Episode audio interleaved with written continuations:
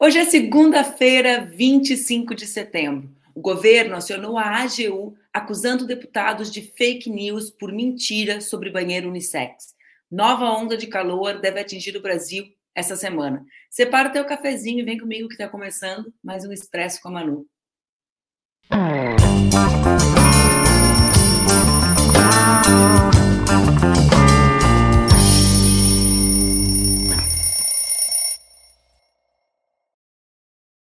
Bom dia, bom dia, bom dia. Segunda-feira, 25 de setembro, está no ar o Expresso com a Manu, nosso programa que acontece entre segundas e sextas-feiras, às 7h30 da manhã, aqui nas redes do Opera Mundi, com transmissão simultânea nas redes Ninja. O Opera, eu sei, eu sei, tu já sabes, transmite o nosso programa ao vivo, mas tu pode assistir o Expresso depois também pode assistir no formato podcast. Parece incrível, parece até uma loucura. Ontem de noite eu pensei nisso quando eu organizei a minha agenda da semana. Mas hoje, pessoal, já é segunda-feira, 25 de setembro. Setembro já está começando a acabar, é a última semana do mês de setembro. A primavera começou aí no Brasil, aqui nos Estados Unidos, o tal do outono começou, começou com tudo, quero dizer para vocês. Viu? Começou mostrando que chegou a hora de eu escrever efetivamente o meu doutorado, porque não há nada mais para fazer lá fora com a chuva e com o frio. Hoje a gente vai começar o nosso programa. Vocês sabem que o programa de segunda eu fico aqui sozinha com vocês, né? Fico aqui esperando, ansiosa, os comentários, esperando o bom dia generoso de vocês que tiveram aquele final de semana maravilhoso, ou nem tanto, mas que querem ter uma semana boa. E hoje a gente vai começar conversando. Oi, Neco, bom dia. Vai começar conversando sobre as, a indústria de fake news, a comunicação do governo, a reação do governo a essa mentira que foi criada, que foi propagada sobre o banheiro unissex. Vou conversar um pouquinho. Primeiro, eu vou ler algumas informações para vocês, depois a gente conversa, tudo bem? Vamos lá. Essa semana, a gente viu que a extrema-direita, mais uma vez, mostra a maneira como se organiza em torno dos temas uh, do país e como não se preocupa efetivamente com os temas que atingem a maior parte da população. Ao invés de se organizar para ajudar as pessoas atingidas pelas chuvas, pela fome, ou ainda as pessoas que seguem desempregadas, eles seguem com a máquina de construção e distribuição de mentiras e baixaria nas redes. Uma máquina que a gente sempre está atrás, follow the money, né? Atrás de descobrir quem está financiando. Essa é uma segunda parte do assunto. Bom, a mentira sobre os banheiros unissex ganhou força nas redes após uma publicação, na sexta-feira, de uma resolução que trata de parâmetros para o acesso e permanência de pessoas travestis, mulheres e homens trans nos sistemas e instituições de ensino. A resolução é de autoria do Conselho Nacional dos Direitos das Pessoas LGBTQIA. E o texto diz que as instituições de ensino, em qualquer nível, devem garantir, entre outros pontos, o uso do nome social nos formulários de matrícula, o registro de frequência, a avaliação e similares nos sistemas de informação utilizados pelas escolas. Além disso, a resolução estabelece que deve ser garantido o uso de banheiros, vestiários e demais espaços segregados por gênero, quando houver, de acordo com a identidade ou expressão de gênero de cada estudante. Vale lembrar que na última quinta, o Nicolas Ferreira, vocês sabem quem é aquele deputado de Minas Gerais, aquele que o Neymar fez o chá de revelação, se tornou, só para juntar o Neymar com ele, para lembrar que eles são farinha exatamente do mesmo saco. Se tornou réu, o Nicolas é réu no Tribunal de Justiça de Minas justamente pelo crime de transfobia. Ele foi denunciado, olhem o crime que ele cometeu, porque divulgou um vídeo expondo uma adolescente, ele, parlamentar, que tem obrigação de zelar pelo Estatuto da Criança e do Adolescente, publicou um vídeo expondo uma adolescente trans de 14 anos porque ela estava acessando o banheiro em uma escola de BH. São pessoas como Nicolas que fazem com que nós tenhamos a necessidade de uma lei que proteja as pessoas trans de um direito óbvio exercido por elas. Bom, vamos falar um pouco do que aconteceu depois disso. O Nicolas e o Sérgio Moro publicaram, eu sei que a gente tem aí, eles publicaram nas suas redes sociais, ó. Olha, gente, carinha feinha, né? Vamos lá. Olha só, publicaram tweets sem congresso, sem debate, sem consulta, sem perguntar aos pais. O, Moro entrando na indústria das fake news depois de expressar toda a sua parcialidade no judiciário e o fracasso enquanto senador, ele agora faz parte do sistema de legitimação das, da desinformação. E o Arthur Duval, aquele que foi caçado, que não tem mandato, justamente porque é um assediador de mulheres. Né? Agora vejam só, o que, que acontece? Quando a desinformação passa pelos perfis deles, eles funcionam como um espaço de legitimação e distribuição da desinformação. É aí que a desinformação ganha legitimidade e escala nos grupos da extrema direita que seguem essas pessoas, né? Essas pessoas sem nenhuma expressão política real, sem nenhum trabalho político real, que vivem dessa lacração e das mentiras, seguem essas pessoas para perseguir as pessoas vítimas da violência e da segregação na nossa sociedade. O que, que acontece? Pela primeira vez, o governo tem uma reação. Aliás, enquanto eu vou falando sobre isso, Lulu, separa o vídeo da agressão a Carla e a, a Jade para a gente mostrar a reação. O que, que acontece com a LGBTfobia provocada por cidadãos como esses como esses crápulas aí. Vamos lá. O que aconteceu? Ontem, pela primeira vez, teve uma reação à altura do governo, de um governo, a esse sistema de desinformações, porque o ministro Silvio Almeida pediu à AGU para que ela tomasse providências, as providências cabíveis nas esferas administrativa, civil e criminal contra os deputados Nicolas Ferreira, deixa, deixa o, o, o print do Silvio aí, porque eu vou querer comentar, contra os, o, o Nicolas, o Felipe Barros e também contra Sérgio Moro e Arthur Durval. Eu gostei de um outro, que não era esse, Lulu, é aquele outro que ele diz justamente, pode tirar esse aí, olha só. Serão tomadas as providências contra outros propagadores de fake news entre os, quais, entre os quais um sujeito que já teve seu mandato cassado por desrespeitar mulheres em um país em guerra, e outro, um senador da República que, quando juiz de direito, envergonhou o Poder Judiciário.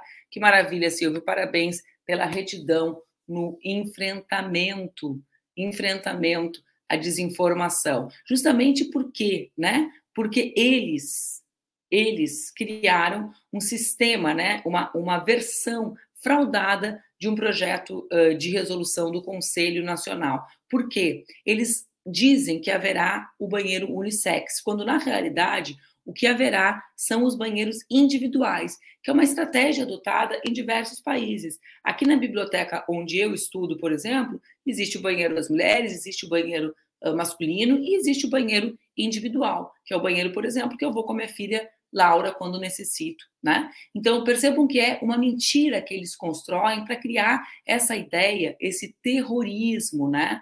Uh, completamente descolado da realidade. O Silvio ainda diz que a divulgação da fake news claramente tem como objetivo provocar o pânico moral e expor as pessoas LGBTQIA+, ao ódio e à repulsa social provocada pelo preconceito e pela discriminação. O pânico moral sobre os banheiros unissex ignora dados. Segundo os dados de uma pesquisa feita pelo Instituto Patrícia Galvão e Locomotiva, 89% dos estupros de crianças acontecem dentro de casa. Em 71% dos casos, o agressor é um parente. Em 21 deles, é um amigo da família ou conhecido. Somente em 1% dos casos, é um professor, médico, professor ou médico. Vejam só, gente, por que, é importante a gente falar sobre isso? Vamos comentar um pouquinho, porque esse tema da desinformação me interessa, como vocês sabem, né? São muitos anos enfrentando essa galera, essa galera da baixaria, essa galera que uh, cria, constrói uh, ambientes de violência nas redes, com muitas consequências, como a gente vai ver já já na vida real que, que acontece? Essa discussão do banheiro unissex é uma discussão que acontece num ambiente de muita, eh, de, de, uma construção de um ambiente de muita desinformação com relação aos direitos das pessoas LGBTQIA+.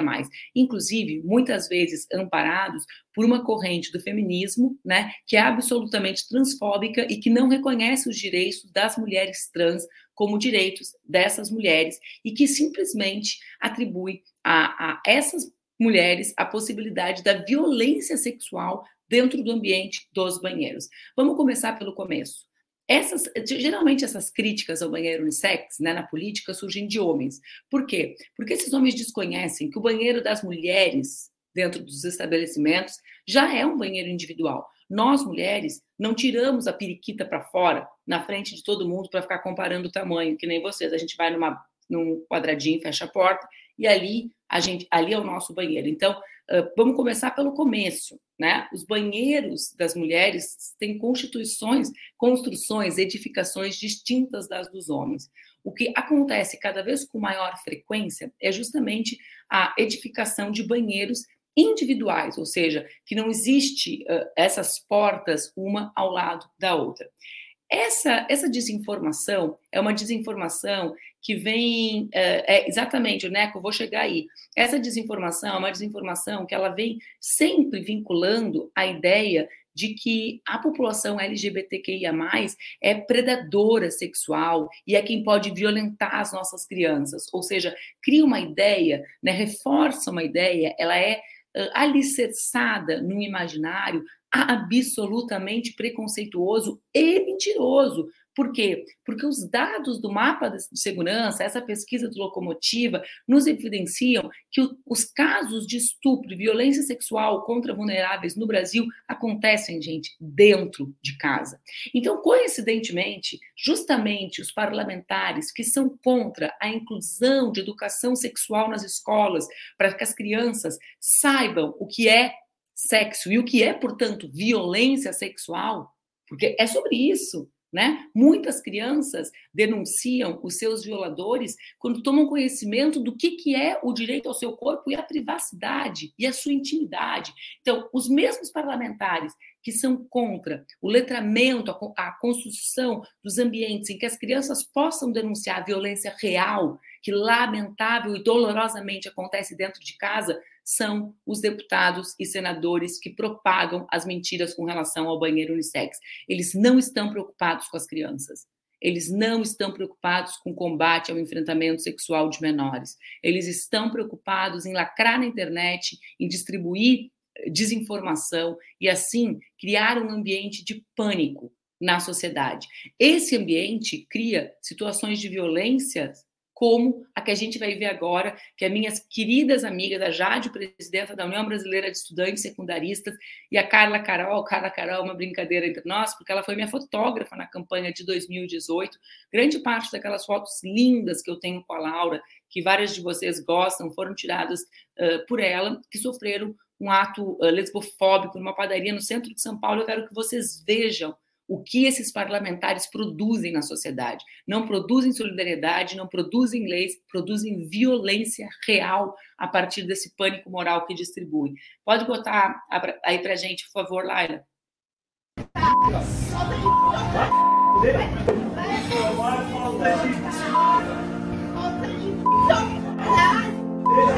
A gente nunca acha que vai acontecer com a gente, até acontecer. É muito bizarro pensar que a gente não pode ir na padaria e ter um minuto de paz. Mas contextualizando o que vocês acabaram de assistir, eu tava na padaria com a minha namorada quando esse cidadão chegou e se sentiu no direito de questionar nossa sexualidade.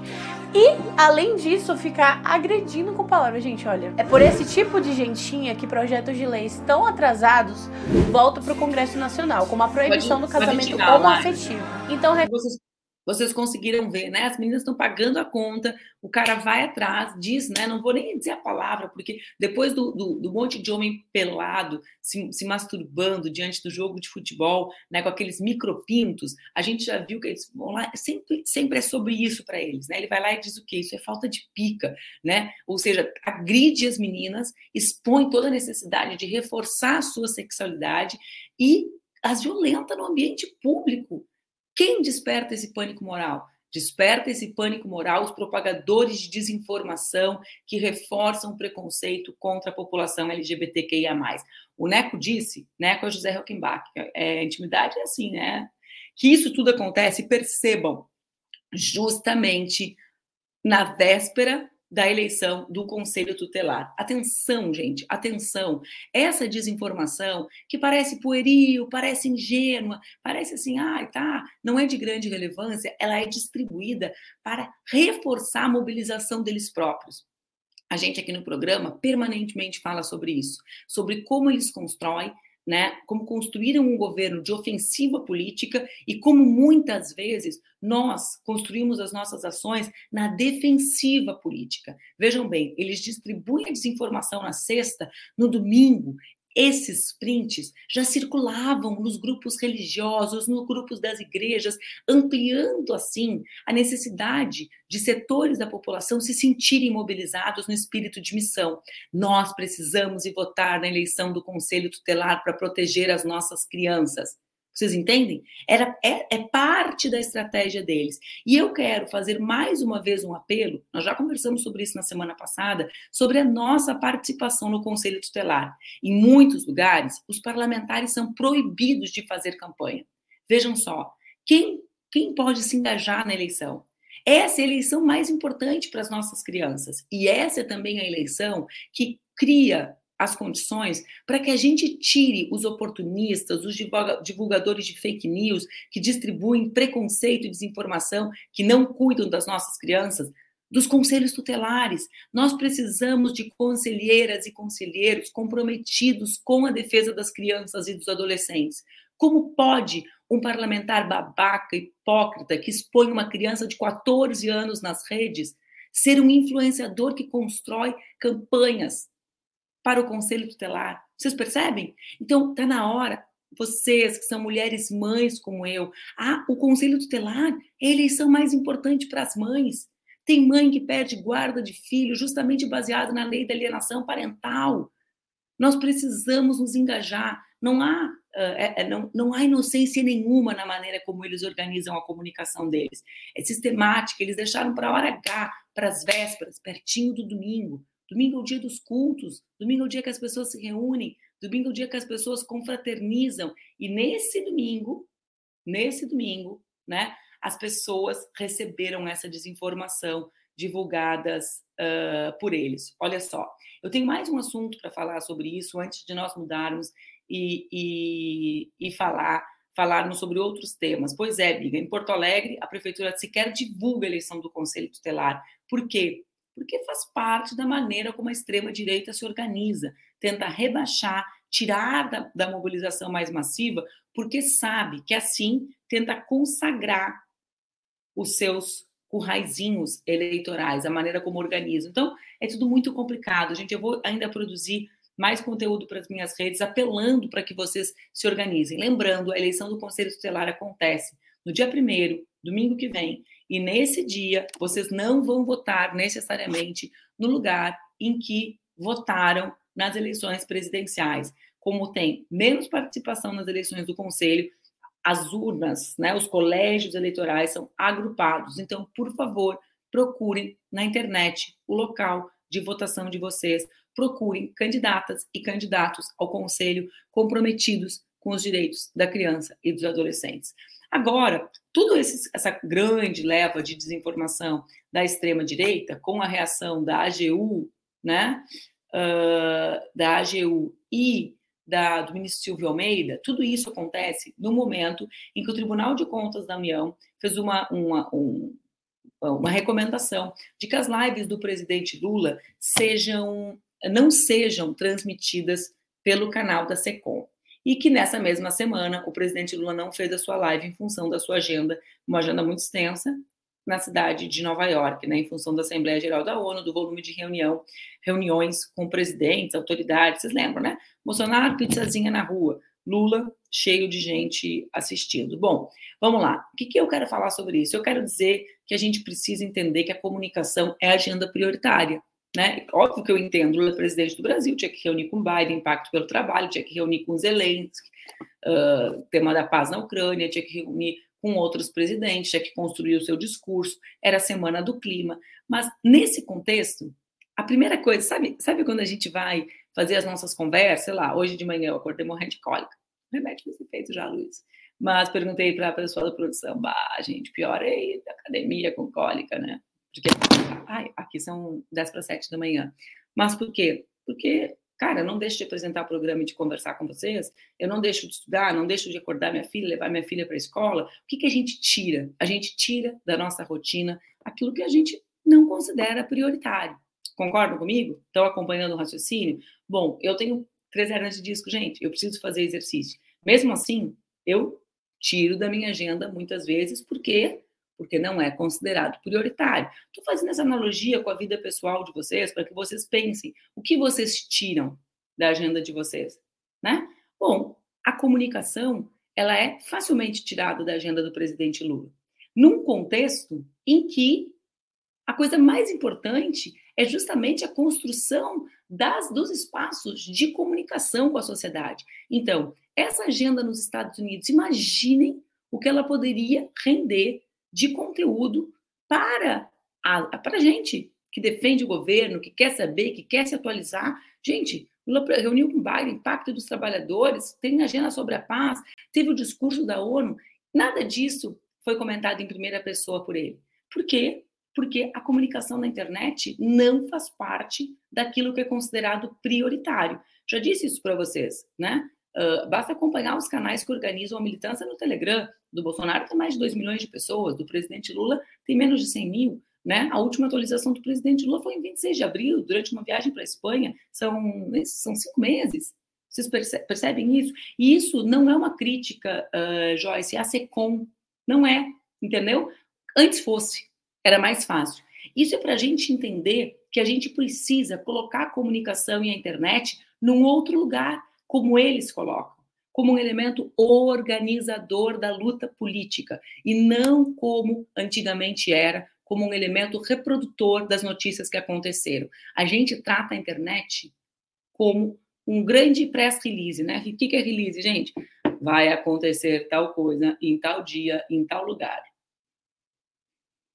Poxa, uma horinha, 20 minutinhos, 20 minutinhos em Nova York, não tinha? 20 minutinhos para uma live, eu acho que devia ter. É sobre isso, né? Então, na prática, eu trouxe esse tema da desinformação para nos mostrar que eles organizam, legitimam, colocam os seus principais players nos temas que mais atingem as pessoas, infância e sexualidade, pânico moral lá em cima, véspera da eleição do Conselho Tutelar. A gente surge a agenda e tira. É tipo mãe cuidando da saúde. Cuida da saúde de todo mundo. Quando chega a hora de cuidar da sua, não, deixa. Não vou fazer isso hoje, estou tem tal coisa para fazer, tenho coisa para fazer. Não, né? Não existe como cuidar dos outros sem cuidar de si. Isso eu aprendi com uma velha militante que perguntava da saúde, quem cuida dos cuidadores? Né? Sempre ouvi isso da Jussara Coni, justiça seja feita. Foi a Ju que, que me ensinou e que me fez refletir sobre isso. Mas quem comunica por nós quando nós não nos comunicamos. Aula 1 de assessoria de imprensa, se a gente não fala pela gente, os outros falarão, né? E a gente, nesse ambiente de disputa permanente de ideias, as comunicações diretas têm uma outra dimensão, tem uma outra dimensão, uma dimensão que, na minha interpretação, está negligenciada, está reduzida, né? está colocada uh, não com centralidade. Não tem centralidade. Vocês estão com o cafezinho aí, gente? Vou tomar. Posso tomar um golinho do meu? É bom café, né, gente? É muito bom. Agora, lamentavelmente, a gente vai falar sobre a onda de calor, porque a temperatura atingiu 40 graus no domingo em 11 estados brasileiros. Certo, gente? Percebam isso, a primavera recém começou. E esses 11 estados eram em todas as regiões do país. As máximas acima de 40 foram observadas em grande número das cidades, especialmente no centro-oeste e no sudeste, em particular no Mato Grosso do Sul e em São Paulo. E a onda de calor não vai parar por aí. 12 das 27 capitais brasileiras hoje devem ter temperaturas acima de 35 graus, gente. É uma loucura, gente, é uma loucura. E qual a justificativa do calor? Bom, vamos lá. O calor excessivo histórico, histórico porque marca, né, supera todas as, todas as marcações desse mesmo período. O último setembro tão quente foi em 1943. É fruto, esse calor, de uma grande bolha de ar quente que há dias está instalada entre o Paraguai e o centro-oeste brasileiro, trazendo, então, o calor uh, extremo para parte do Brasil, para o norte da Argentina, para o Paraguai e para a Bolívia. A onda de calor fora de época e as altas temperaturas oferecem risco, como vocês sabem, à saúde. Então, vale a pena vocês se lembrarem de, além de reclamar do calor, manterem a hidratação em dia e manterem a hidratação em dia, sobretudo, das crianças e das pessoas idosas com quem vocês convivem. Algumas medidas podem aliviar o calor excessivo, né? Mas vamos lá. Principal, evitar o consumo de álcool e cafeína. Desculpa falar tanto do meu cafezinho hoje com vocês, mas eu não tô aí, né, gente? Então, não devia ter feito isso. Mas vamos lá. Além do calor, é importante que a gente fique atento também às fortes chuvas. Ontem, domingo à noite, a Metsul divulgou um alerta para um novo episódio de chuva torrencial que deve atingir o Rio Grande do Sul nos próximos dias. Segundo a Metsul, que foi aquela, uh, aquele centro de meteorologia que acertou as últimas previsões com relação ao estado do Rio Grande do Sul, segundo a Metsul, algumas regiões do estado vão ser atingidas por chuvas extremas com volumes altos em curtos períodos. Essas chuvas vão ser capazes de gerar alagamentos e inundações repentinas amanhã. Em alguns locais, a chuva também vai exceder 50 milímetros em menos de três horas, o que representa um terço da média da precipitação do mês inteiro de setembro, gente. É muito grave o que essa onda de calor uh, representa, né? Hoje eu vi um meme, posso? Eu ia eu ia fazer uma piada com uma coisa séria, mas era sugerindo que as pessoas chatas que ficam no chat plantem uma árvore, porque se cada pessoa chata plantasse uma árvore já melhorava, mas na prática melhorava a situação do planeta, né? Porque hoje gente chata, né, gente, os gados. Ó, tá aqui, aqui a Andréa botou, se cada fofoqueiro plantasse uma árvore não faria tanto calor. Andréia, vamos só mudar fofoqueiro para chata, porque fofoca às vezes a gente também gosta, né, Andréia? Uma fofoquinha às vezes não faz mal, desde que não prejudique ninguém. Mas a chatice, meu Deus do céu, André, tá sobrando. Mas eu estou falando sobre isso porque a gente já a gente tem conversado aqui no programa diversas vezes sobre as mudanças climáticas, sobre a situação de emergência climática e sobre como esse tema também não está no centro da agenda política, né? Oi, Amara, comandou, hein, Amara, comandou sozinha no programa aí. Deus me livre, cara, fiquei até com medo de me trocarem. Tô brincando, fiquei orgulhosíssima, tava demais. Mas vamos lá. Então, assim, é importantíssimo que a gente politize essa questão. Em qual sentido? É preciso colocar no centro das políticas dos governos o tema da emergência climática. Né? É, é, Para mim, me parece evidente né? Que a gente precisa trabalhar com a realidade que a gente vive. E a gente vive nessa realidade. Bom, muito disso foi discutido quando teve aquele episódio do André Trigueiro com o Eduardo Leite, justamente o André Trigueiro falando sobre o fato de que isso não é uma casualidade, de que não é algo que acontece sem avisos, de como o governo do Estado não estava preparado. É, debater sobre o Eduardo Leite é sempre algo interessante, porque realmente, né, diante do que aconteceu no período do bolsonarismo, um, um político uh, educado, que não cede às tentações daquela violência verbal da direita brasileira do tempo presente, né? A direita brasileira se transformou uma, num grande espaço de baixaria, de violência. Então ele acaba despertando a simpatia de setores uh, do nosso campo político, né? Inclusive porque, evidentemente, ele tem mais nível político do que do que grande parte do bolsonarismo, como era bolsonarismo, como era, por exemplo, o Onyx Lorenzoni uh, no estado do Rio Grande do Sul. Mas percebam uma coisa: o Eduardo apesar dessa simpatia que desperta, apesar de ter saído do armário e, e, e, e por isso representar um avanço para a população LGBT, ter um governador gay que vai nas atividades com seu companheiro no Rio Grande do Sul, ele é um político neoliberal.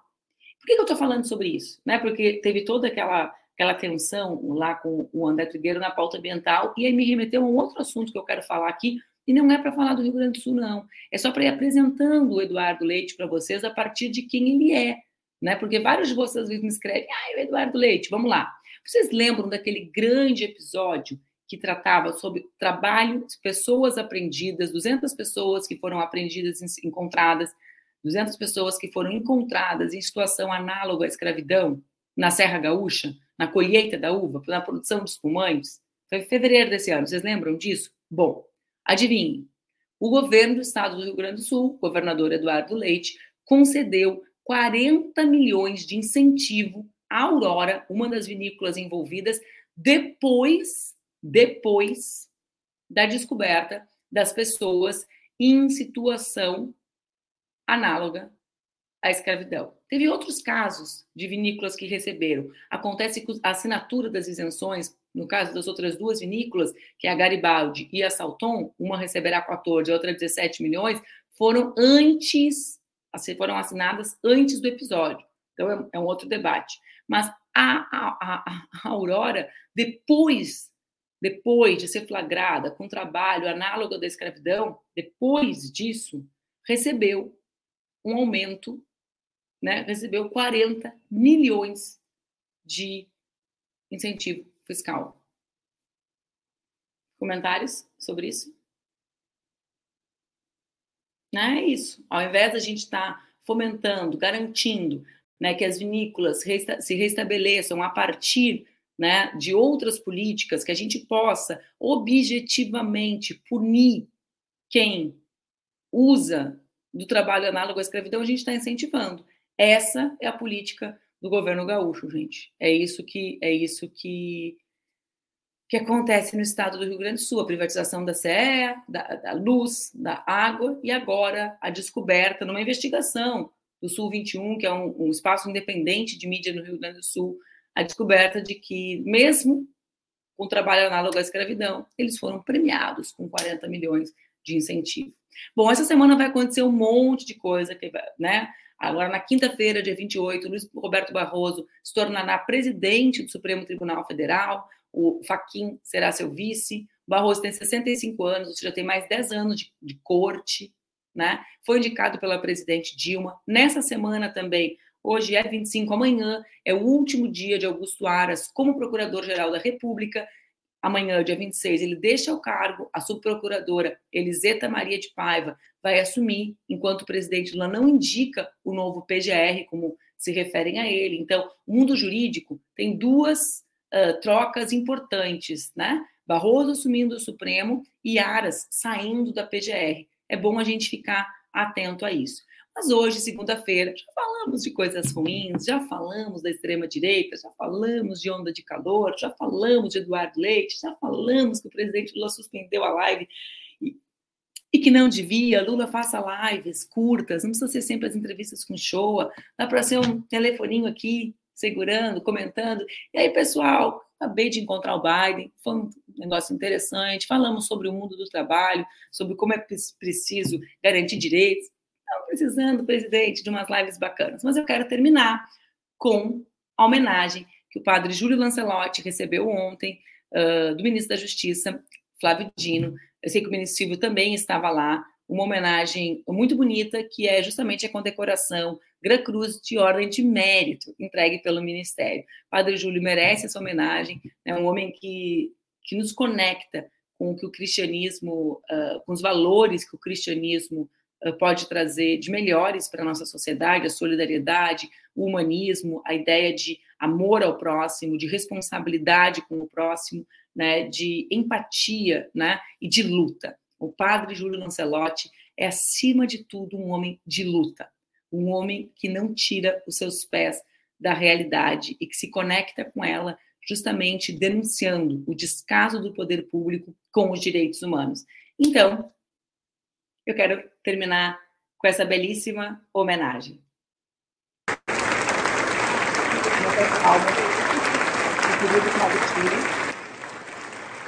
e receba todas, todas as homenagens. É isso, gente. Bonito, né? Eu fiquei bem emocionada. Também recebe o diploma na ordem do mérito. É isso, é um tempo de resistência, é um tempo de luta. De luta, de um homem que faz da sua batina um instrumento de transformação social e de denúncia da nossa da desigualdade da nossa sociedade. Padre Júlio merece o nosso respeito, merece o nosso abraço. Laila, me devolve aqui, Laila, para eu dar tchau para minha turma. Então, pessoal, segunda-feira, 25 de setembro, espero que vocês tenham uma boa semana. Eu quero terminar pedindo para que vocês compartilhem o programa, mas lembrando, mais uma vez, que dia primeiro, segunda-feira, olha, que dia primeiro, domingo, é dia de eleição para o Conselho Tutelar. Por favor, se informem sobre o local de votação. Hoje é segunda, dá tempo de vocês procurarem uma candidata, um candidato comprometido com os direitos das crianças e dos adolescentes, comprometidos com a garantia de que o ECA será válido para as crianças mais vulneráveis, comprometidos com a ideia de que o conselho é um espaço de proteção e não um espaço de violação de direitos. Procurem uma candidata e um candidato conectado com as ideias de vocês. Façam entre hoje e domingo uma campanha com as pessoas mais próximas. Tentem convencer 10 pessoas a saírem de casa e votar nas eleições dos conselhos. Tu, que assim como eu, é mãe e que quer que todas as crianças tenham o mesmo direito de proteção que as tuas crianças têm, por favor, consegue, descobre quem é a candidata que mais se identifica contigo, qual é a candidata da tua micro-região, se a tua cidade se organizar assim, e faz nas tuas redes, nos teus grupinhos de WhatsApp, no teu status no WhatsApp, uma mini campanha. Segunda, terça, quarta, quinta, sexta, sábado e domingo. Nós temos dias inteiros para que tu corra atrás do teu prejuízo. Não te envolveu na campanha do conselho até agora? Tudo bem, dá tempo. E tu tem tempo de convencer algumas pessoas a embarcarem nessa candidatura junto, com, junto contigo. Eu vou repetir: a eleição do conselho é a eleição mais importante para as nossas crianças. As nossas crianças não votam, não advogam em defesa dos seus futuros. Quem tem que fazer isso é quem tem preocupação efetiva com elas. Por isso, eu quero te fazer mais uma vez o apelo. Participa da eleição do conselho na tua cidade e nos ajuda a garantir o presente com dignidade para as nossas crianças. Elas não são o futuro. As crianças merecem um presente com dignidade e proteção. Um beijo, uma boa segunda. A gente se encontra amanhã às 7h30 aqui no Expresso.